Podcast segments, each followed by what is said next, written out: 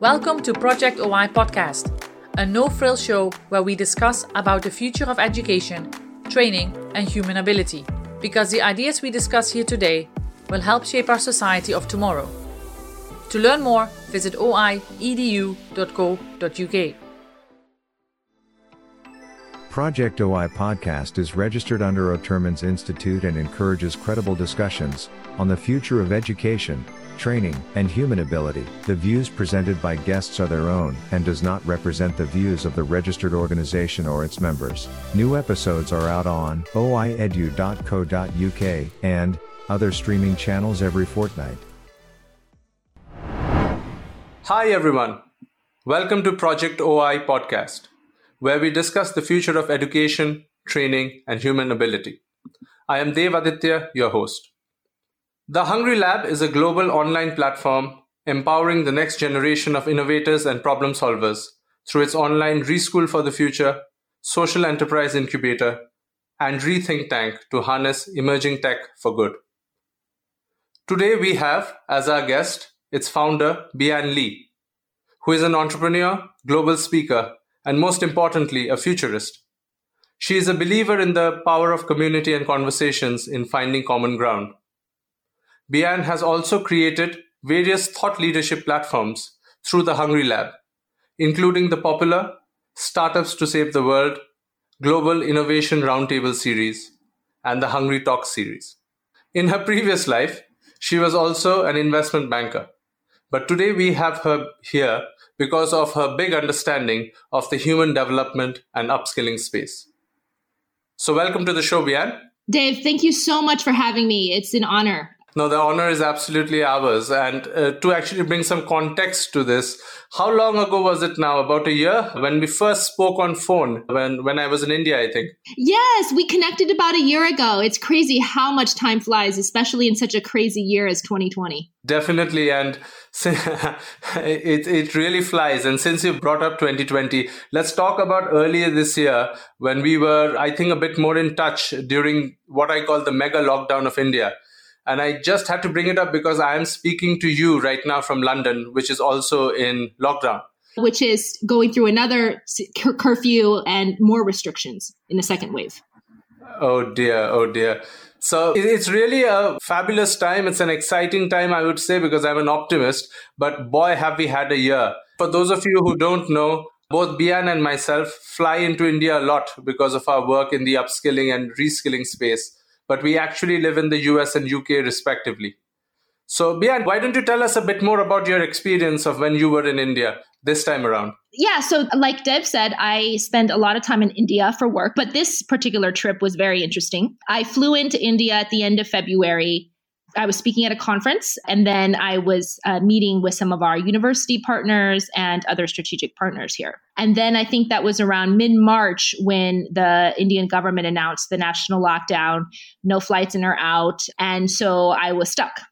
And I had not anticipated staying in India that long, but I ended up being there for seven months and finally leaving at the end of September. In between, there was a lot of changing rules and regulations about you know air bubbles and and what countries were available to fly between India and and airline policies were changing.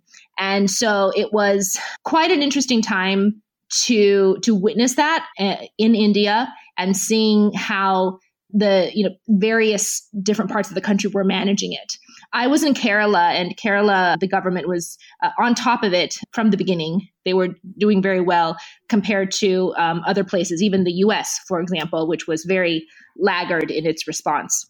And and so and being there and and seeing the need and the demand for digital content and online education and seeing COVID rapidly transform education so quickly when before people were saying, oh, we need to go online and we need to do this. But COVID immediately forced people to do what they had been wanting to do for years or been um, hesitant to do for years. And being able to be a part of that transformation to help schools, to help teachers. We did a lot of training. We taught over, in just four months, we taught over 2,000 students with the various oh, wow. partnerships and groups that we were working with. And we realized positively that there was such a hunger for understanding more about what this impact meant for the post COVID future and how do we reimagine a better future because COVID laid bare a lot of the systemic and you know social and economic inequalities eh, uh, of the system that w- did not serve many people. And so that was a critical conversation that I'm glad we had. And then your book really helped with that as well. And th- so there, you know, it was an interesting time to, to witness that. And especially for me, obviously in a sensitive situation, you know, not wanting to rock the boat and, and, and be seen yeah. too much. And so staying inside and but overall it, it, it was i felt i felt like a fly on the wall you know i, I think everyone felt sort of like a social anthropologist observing the world and, and, and what was going on and how people behaved in times of panic and and and, in crisis and misinformation and and and and so many people doing great work and and uh, so many good people wanting to help others. And and so and it was it was yeah quite interesting definitely we'll have lots of stories to tell. And I'm sure you, Definitely. have the same experience as well. Yeah, and to be honest, I, I really love uh, the phrase fly on the wall because uh, I just thought about my own time in India and uh, I can actually see through that lens. So that's quite uh, funny, but surreal as well. And God, seven months for you because I thought for me it was uh, long uh, in itself, and I did about five months in India unplanned. So that must have been quite an experience we had. But yeah. coming back to one of the very important points that you raised about, you know, the sudden acceptance of online education. We ourselves being in that space as well, we really uh, found that to be true. And it's not only because institutions had to do it, it was almost like a kick in the backside, like you either do it or you don't. But it was also the acceptance, and you suddenly had an acceptance from a grandmother in India who previously would have looked at online education as substandard to, hey, that's something that my grandson or grandnephew has to do. And this acceptance, given the family uh, values that we have in India and the structure that we have, I think also played a role in, you know, this penetrating and I would say permanently penetrating into the Indian psyche now. What are your thoughts on this? Oh yes, absolutely. And one good thing about Indian and you know I'm I'm from Chinese culture growing up. Even though I grew up in the U.S., yeah. a, a, lot of that got influence from parents. That education is very important. So mm-hmm. so Indian um, and Asian other Asian parents uh, are very willing to invest resources, mm-hmm. time, money into their child's education. And so with this, we have seen the edtech industry completely boom. More and more ed tech startups are popping up to satiate the demand in this space. And now and now parents are starting to be more open-minded about the types of curriculum that their students uh, children are learning. For so for example, there in the past what I've seen is a lot of parents are very rigid about yes. have to be tutored in these subjects because these are the uh-huh. subjects they will be tested on.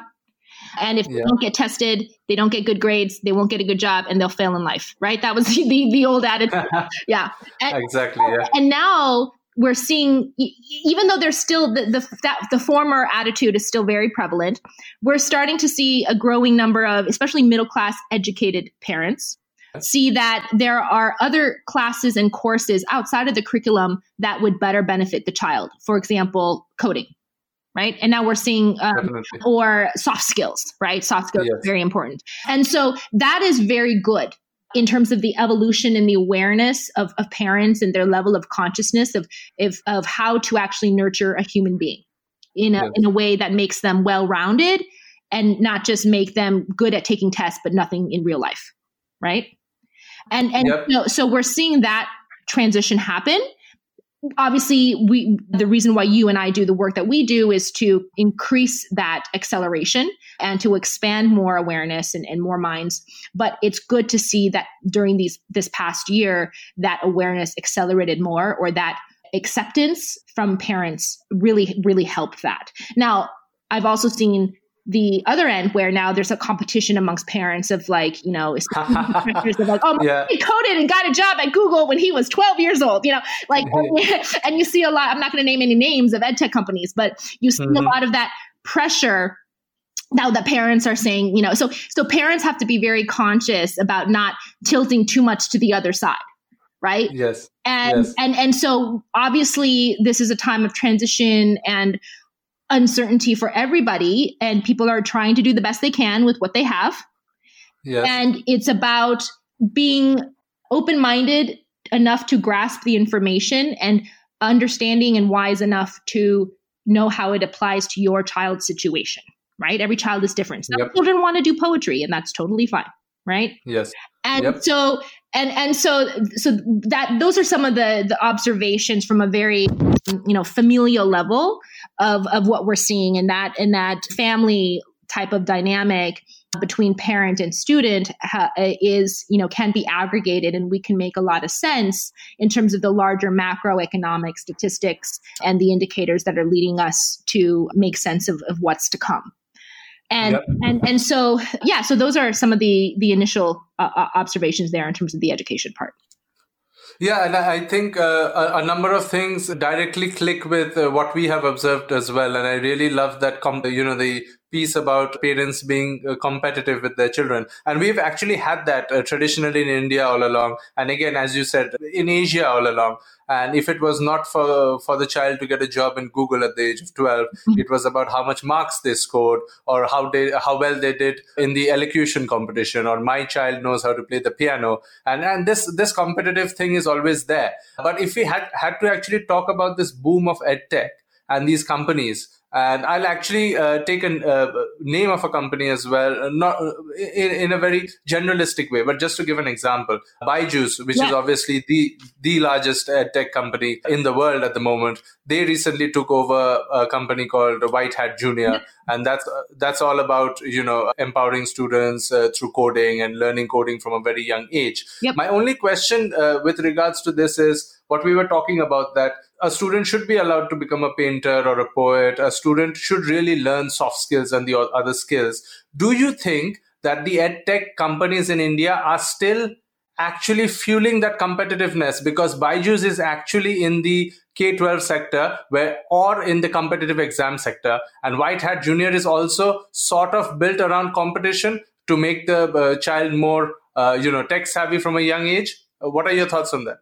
Yes there is definitely a significant component of that very much driven by you know my child needs to not not necessarily be better than your child but my child needs to be the best and excel and get the best marks right and Yep. and uh, so it, it's helping children learn in a different way, which is good because not, uh, you know, most children don't learn by the traditional rote learning memorization of what the child, uh, the teacher writes on the board, right?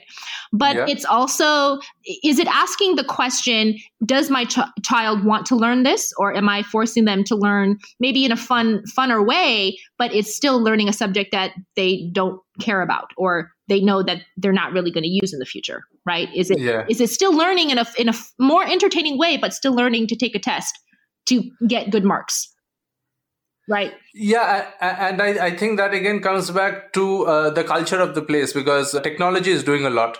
COVID did a lot in, in terms of changing, but that that uh, you know that inner culture will still be there. And I'll give you another example. Again, not naming anybody, but I don't know if you know, Byju's as a business model has sales agents, and they they go and speak to parents Yep. when they pitch the product. Now, I was in Bihar, and we do a lot of work in Bihar to upskill students with soft skills and things like that. So when I was in Bihar, I even had an experience where the father sort of slapped the head of his uh, son because uh, in that little exercise that they do during that the pitch to the parents, the son was not you know really speaking up to the Byju's people, and that was also from a very competitive point of view. And he, uh, the father was like, I don't think I'm going to pay this for my child if he can't even speak up in front of you. So it's this culture as well, I think, uh, that needs to uh, maybe perhaps have a shift. And what are your thoughts on uh, how that shift can happen?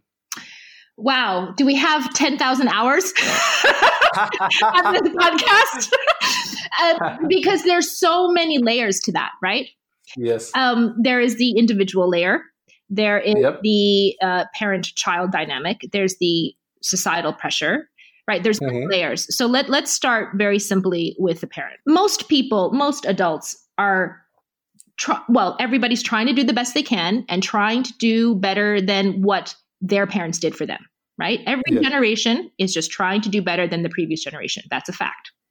Yep. Now, that being said, still many parents have not resolved their own inner issues, insecurities, you know, trauma from their past, and they end up when you're not healed, you end up projecting that onto your loved ones and you end up projecting your dreams and failures and unachieved wishes onto your child, right? Mhm. See hmm your child as just an extension of you versus a whole magical individual unique human being with their own hopes and dreams Yes. and that happens in a lot of asian cultures where the children are not viewed as independent unique beings with their own hopes and dreams and that parents are just stewards to guide this magical Yeah. into adulthood Ra- but rather the the culture is seen you know this is common across many cultures around the world seen as you are an extension of me you do what uh, i tell you because i know best because i birthed you Yeah. Yeah. Tell me about it. Yep. Yeah. and so so children feel like you know i, I think I, I I- i don't remember if we've talked about this but the nasa did a very famous study with the renowned educationist ken robinson who very recently of late and and and he and so the, the study was following about 1600 young people from the ages of like 2 to the age of 30 Yes. and they tested creative genius in these children so Yep. We actually use this in OI as an example, but, please go ahead uh, for the audience. Please continue. Yeah. So, you know, from very young age, from like age two to four, about 98% of those children tested for creative genius, right? Yep. Every progressive, like every five, ten years, when they redid the test, a lesser and lesser percentage tested for creative genius. By the time they were 30 years old, the same group of 1,600 children, only 2% 2%. Yep. tested for creative genius. So what does that mean? It means society and school and family has taken the genius out of the child Yep. or suppressed it, right? Yes. And when that genius, when our genius is suppressed, that's essentially suppressing our essence, our reason, our, our our soul, our reason for being, our life's mission. And that's why so many adults walk around like zombies, right? Because we aren't meant to sit in cubicles, you know, doing Excel spreadsheets from nine to five, right? And, exactly. and and and and then that's why we have midlife crisis. That's why we take it out uh-huh. on our own children. That's what, Yep. right? And Yep. and so knowing that parents have not completely dealt with their own baggage is a big thing. And that's why I keep saying that the future is the future of being. When you are whole and content with yourself and know why you are here, right? Mark Twain used to say there's there's two a man has two birthdays, right? The day you were born, Yes. the day you you uh, find out why. Yes. And most people don't. And so, not to get all metaphysical or existential, but that is essentially at the root, root, root. If you go several layers deep, the root, root, root, Yes. root cause of it is parents are hurting and they don't know how to. They're just trying to do their best, but they have not been shown alternative methods.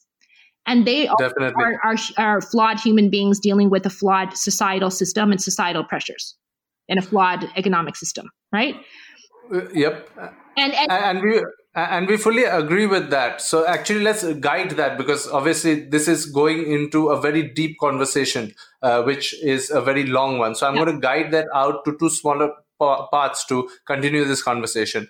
If we had to talk about two essential skills not one not three but two essential skills that parents ought to you know think about training teaching or encouraging their children to do now with whatever you have said and with the realization that we now have what would they be ask questions, learn to learn, and go within yourself. Okay, fantastic. Self Yep. awareness. And I say this is the future. You know, we have STEM, right? And now STEM has turned Yep. into STEAM. The next generation of is STEM is, you know, the acronym that we've been using is Mhm. uh, self, right? Self Mhm. skills. T, you still need technology. So T for technology. Mhm, The E for entrepreneurship. mhm. Uh, because even though you might not create your own business, the skills you learn from entrepreneurship, like innovation, problem solving, team work, those are very important in no matter what you do in life, right? yes. And Yes. M is making. Hmm. And not necessarily like you have to build a physical thing, but making Yes. meaning for your life and that we go deep there but essentially the meaning the the making of your life and having the audacity to know that you have agency over your life you are the creator of your own life not what your parents want not what your teachers mm-hmm. want but you have the agency to make for yourself mm-hmm. whatever mm-hmm. meaning you want in your life that is the best empowerer and that is the the the skill to know to stand in your own power and to realize mm-hmm. you have that right and audacity to dream. So yeah. self, technology, entrepreneurship, and making. Now, if, now to go back to your question again, I don't want to put yep. all the onus on parents. I want parent yep. parents. The awareness is important because they are the biggest influence in their children's lives, right? Not the mm-hmm. teachers, yep. the parents.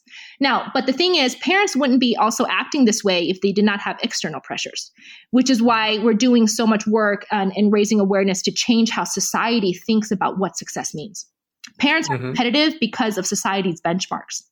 If we mm-hmm. change the benchmarks, we've changed the definition of success. We changed the definition of failure. Then perhaps mm-hmm. we can all just like give ourselves a break.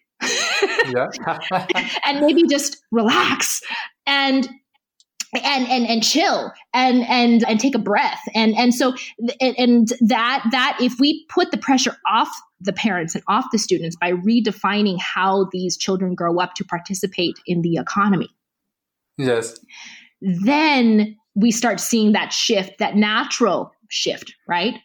Happen. Yep. Right? If I'm studying to take a test and the teacher says, okay, these are the criteria for the test, otherwise you will fail, obviously I'm going to study for that and get the pressures and all that. But if suddenly the teacher says, oh, oh, by the way, the test parameters have changed. Instead of having to do 100 page essay on blah, blah, blah, I'm just gonna, you know, let you uh, explore whatever subject you want and come back and and tell tell us uh, more about the subject and and blah blah blah blah blah. Then I can breathe and then I can say, okay, well, I don't need to kill myself pulling three, you know, three week all night, you know, all, all nighters for three weeks in a row to cram. Yes.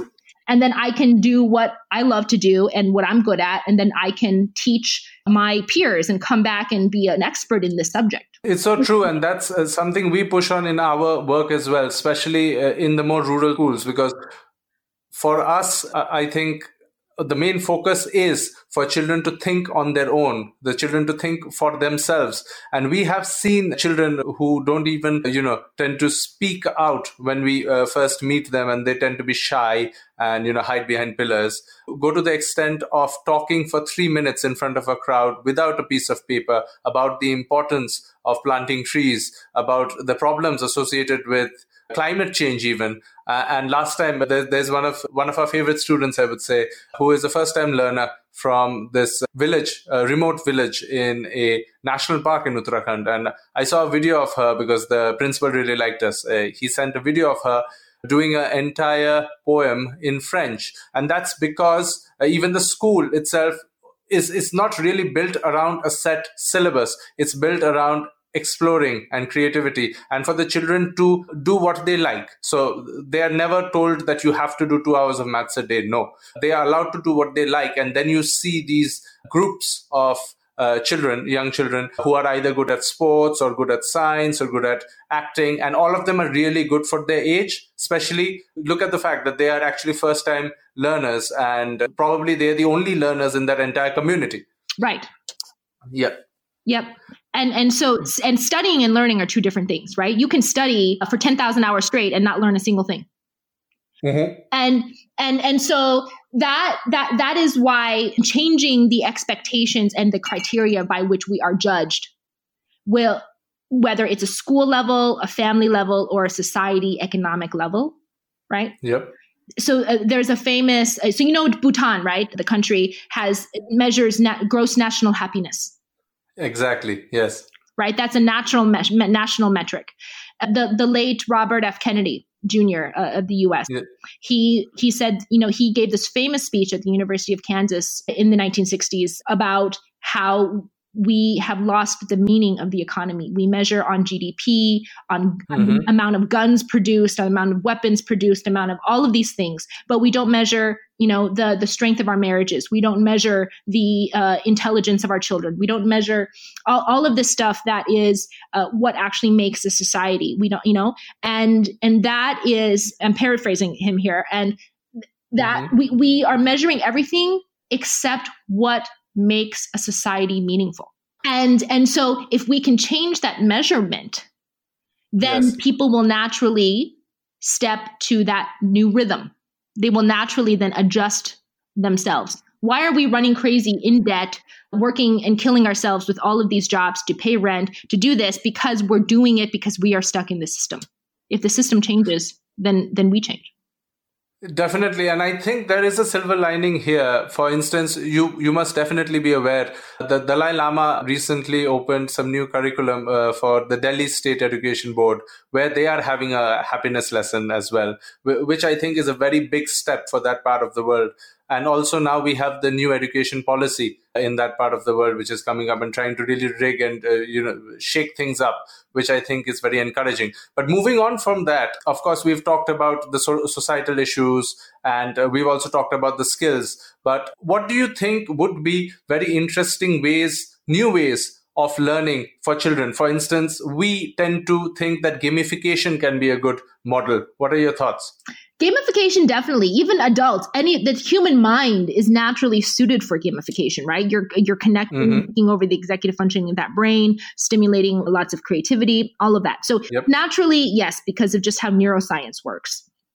Yes. Um, and and obviously we know that people learn more information when they're engaged and they're having fun and it's less being lectured at, right? Another yep. thing is what we found is so at the Hungry Lab, we say we work with the seven S's. The seven S's meaning groups that are empowering the future, making the brighter future. So those are startups because they're the innovators and change makers, social mm-hmm. entrepreneurs because they connect cause with solution, a small mm-hmm. business because they're still the economic engine for most economies, students mm-hmm. because they're the next generation leaders, scientists because they you know are, do so much important work for the world. Now, mm-hmm. if you take those and, and, and, actually think about it, it's not just the groups of folks we work with, it's the types of hats and mindsets that every single person needs to wear at one point or yep. another, right? Yeah. And, and be able to have those different types of cognitive functionings and understandings when, you know, when I'm in a student and approach the same subject from different these these different hats, right? I yep, I, I, love that actually because even in my career, I think the one of the first lessons or trainings that was given to me that I still uh, t- keep very close to my heart is you know th- being able to think from different hats. You know, how can you shift from one hat to the other? And I think that's a that's I think that's a fundamental thing that should be taught to all children Right. Exactly. I see this problem. Okay, how do I solve it? Okay, if I were a student, I must learn, right, about as much about the subject so I know I have a baseline to start off with, right? If I'm a then yep. like a startup, okay, then how can I actually make a solution for this that can work in the real world and be sustainable? Yes. Um, I, I have to think like a scientist because I have to experiment and and trial and error, right? And and mm-hmm. and and see, you know, all of that. So all of these things form a holistic view of how uh, a holistic method of developing your brain to be well rounded and to excel in a future of uncertainty and external ab- ambiguity. When you can hold ambiguous thoughts, multiple ambiguous thoughts in your own head and be comfortable with it because you know the different hats you're wearing to, to, to view those and those different lenses, then you're yep. going to be okay with anything the outside world throws at you.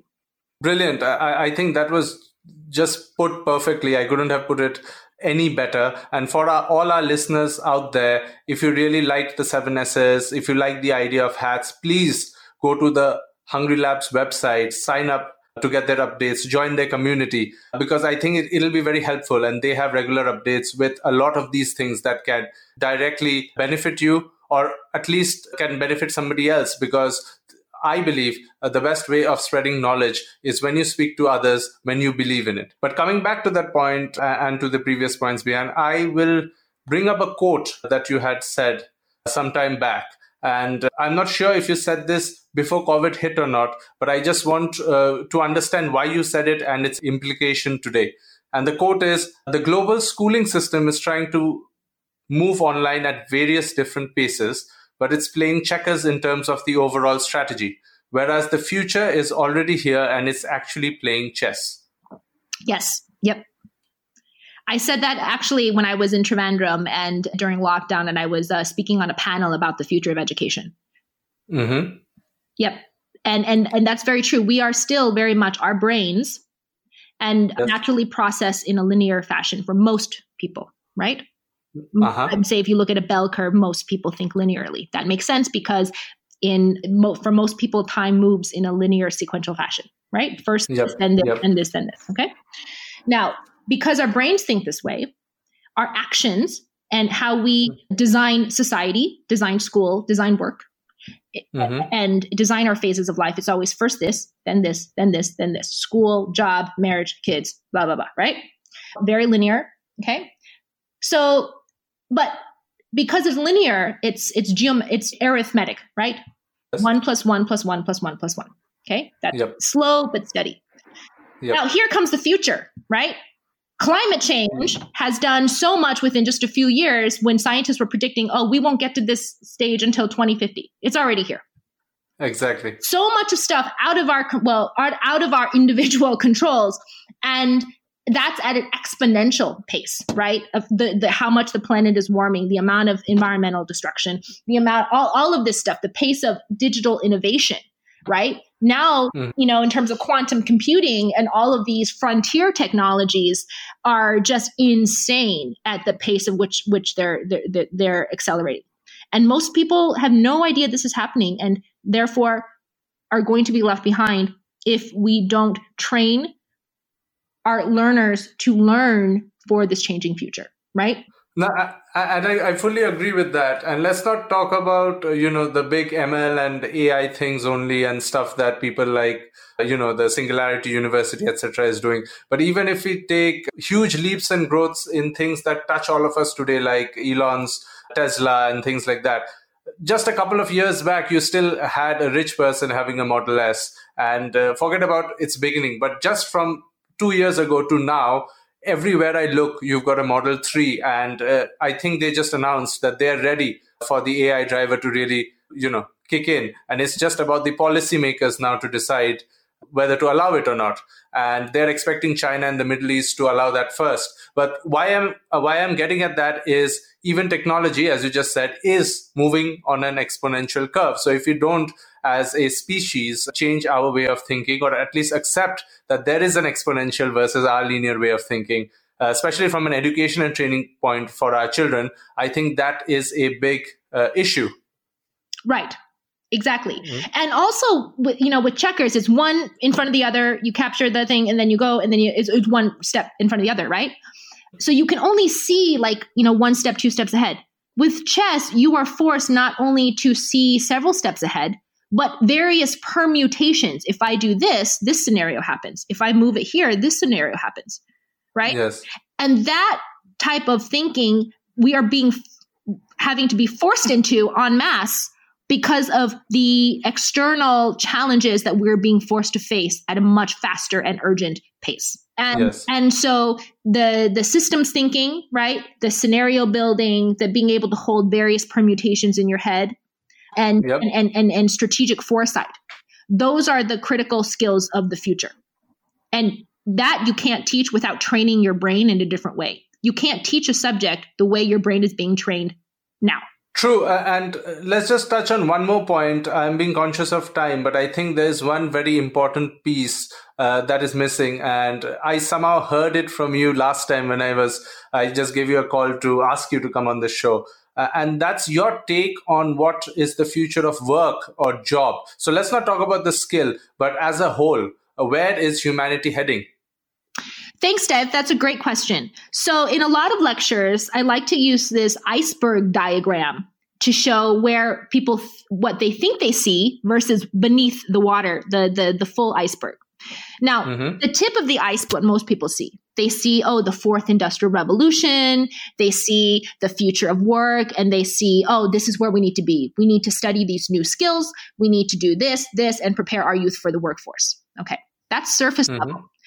Now, what we've been talking about is how do you train your brain and learn how to learn these new skills, right? Yep. That is the next layer below, which is what we is the perceived gap is the the industry 4.0, but the real gap is the learning 4.0. Mm-hmm. Those are the gaps. And so those are the skills. So the future of work is dictated by the future of education and learning, right? Can we transform yep. learning in order to prepare people to be in the future of work? Now, in order to retrain our brains and relearn how to learn for this new future, mm-hmm. we need to open our minds and that and open new ways of understanding and viewing the world which is not just a head exercise, that is a heart exercise. That mm-hmm. is a perception and a whole sensory exercise. And mm-hmm. that brings you to the next fundamental root layer, which is the, the real gaps of learning is actually the gaps of being 3.0, right? And it yep. and so that leads us to the future of living. How do we want to show up as human beings, right? And yeah. how do we step fully into our own potential? We're not meant to be, you know, cogs in a machine doing Excel spreadsheets in the back room from nine to five, right? We have AI to do that now. And that's why AI is, if we, we handle it right, has the potential to actually take over a lot of the stuff that human beings are not meant to do the, the importance of AI will be to help us actually do the mundane stuff that we aren't meant to do in the first place to free up the heart space and the head space and the mind space for us to step into what makes us essentially more human and do more of the human things, which are our innate creativity, our genius, our uh, spirit, right? And yeah. and so that's what's very exciting. But in order to allow ourselves the freedom to do that and to realize that is what we're actually meant to do, we have to fundamentally view ourselves, view each other, and view the world and society from a completely new lens.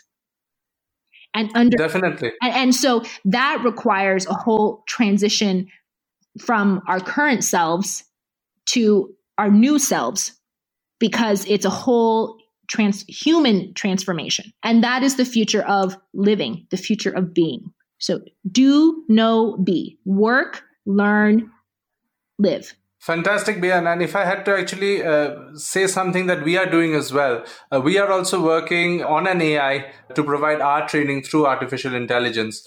And I really love the way you've put it because our main reasoning for this also is to enable our training to go into war zones, for it to go into refugee camps, for it to go into spaces where trainers normally can't go. And we believe just watching videos doesn't cut it. You really need a trainer. But if I don't have to go really deep into it, it's coming back to the point that you just made. AI can do a lot of the stuff that human beings find difficult to do or shouldn't really have to do. And I think that's a very important point for us to accept this AI point of view. And I'm also aware that the Hungry Lab uh, and your team is working on a regenerative AI. Do you want to speak a bit about that on this episode? Yes, it's a global effort. We are collaborating with, you know, individuals, thought leaders and change makers around the world on this effort, starting with thought leadership pieces like a white paper to explore the future of AI. You know, I, have been quoted as saying a lot of times that the future of work is technology plus humanity, right? And, mm-hmm. and and so how do we leverage AI when there's so much talk now about AI ethics and if, how do we leverage it to re- help us reimagine this better future right when we look at building resilience resilience is not enough it implies inherent acceptance of the status quo and the status quo yes. got us into trouble in the first place right it's about regeneration yes. and looking at mother nature how mother nature is a regenerative restorative ecosystem where everyone has a place and nothing is wasted Yes. And the biggest tragedy right now that we have is wasted human potential. So, how do we leverage AI to create a regenerative algorithm, if you will, that yes. can encapsulate the wisdom of Mother Nature, indigenous wisdom, a lot of the the the, the true universal principles, and yes. and, to, and to help guide our methodology and help guide our platform to to to help even uh, better develop the holistic pathway for the human being through life right and so and how do we do it in an ecosystems level where it has all the nodes the hubs and the spokes and is able to optimize the dynamics and relationships between all of those various components and so that is essentially what we're building. And it's an open source effort. And we mm-hmm. are would love to, you know, for everyone to reach out who's interested. And and because we're always looking for additional perspectives, because it is a global effort and it takes a whole village, right? It takes a village to raise a child and it takes a global village to to raise a, a new way of, of being in the world. And and so please join the hungrylab.com, uh, sign up with your email, and then we'll send you updates when available and and send you invitations and, and, and to our various programs and events. Yeah, so fantastic. And I think that was a very good sum up to that point, Bian. And if we had to just pick one direction from that to sort of close the show today, because we've, I think, just gone past our uh, little bit of time slot that we had because of course we can both speak about this for hours and hours at end so if you had to say for yourself as a futurist where the world is going in the next five years, specifically in the human ability and upskilling and reskilling space, what would that be in a very short and succinct statement? Personalization of your own education and learning experience. And that personalization is then going to transfer into how you want to make an impact, make a living, and make a difference in the world. Everything is going to be hyper customization. Fantastic. So, hyper customization is uh, the last thing that we are going to take from you today. And I think that's a very big piece to take back with us because everybody that is listening and we at Otermans Institute ourselves have to really, I think, consider this point because if you don't, the world is not really for generalization anymore. So, thank you for that, Bian. Thank you for uh, your time. And I hope you enjoyed speaking to us today. And I hope we have many more of these interactions, both online and offline. Thank you so much, Dave. I really enjoyed it. And I love talking about this, especially with folks like you and Otermans uh, who are doing great work around the world. And I look forward to future opportunities as well. Thank you so much, Bian. Uh, thanks for your time. Thank you. So, if you really found this exciting, make sure you go to thehungrylab.com and do sign up for their newsletter. Project OI believes the views presented in this podcast to be accurate, and its sources reliable. However, Project OI does not guarantee the authenticity of any of the views of its guests, or does not encourage the use or adoption of any ideas or views shared in this podcast. Listeners, or the public, should carry out their own research to test for validity and are responsible for their own actions which cannot be linked to this podcast episode or podcast series. We hope you enjoyed this episode and do look out for new episodes every fortnight on this channel. To find out more, visit oiedu.co.uk.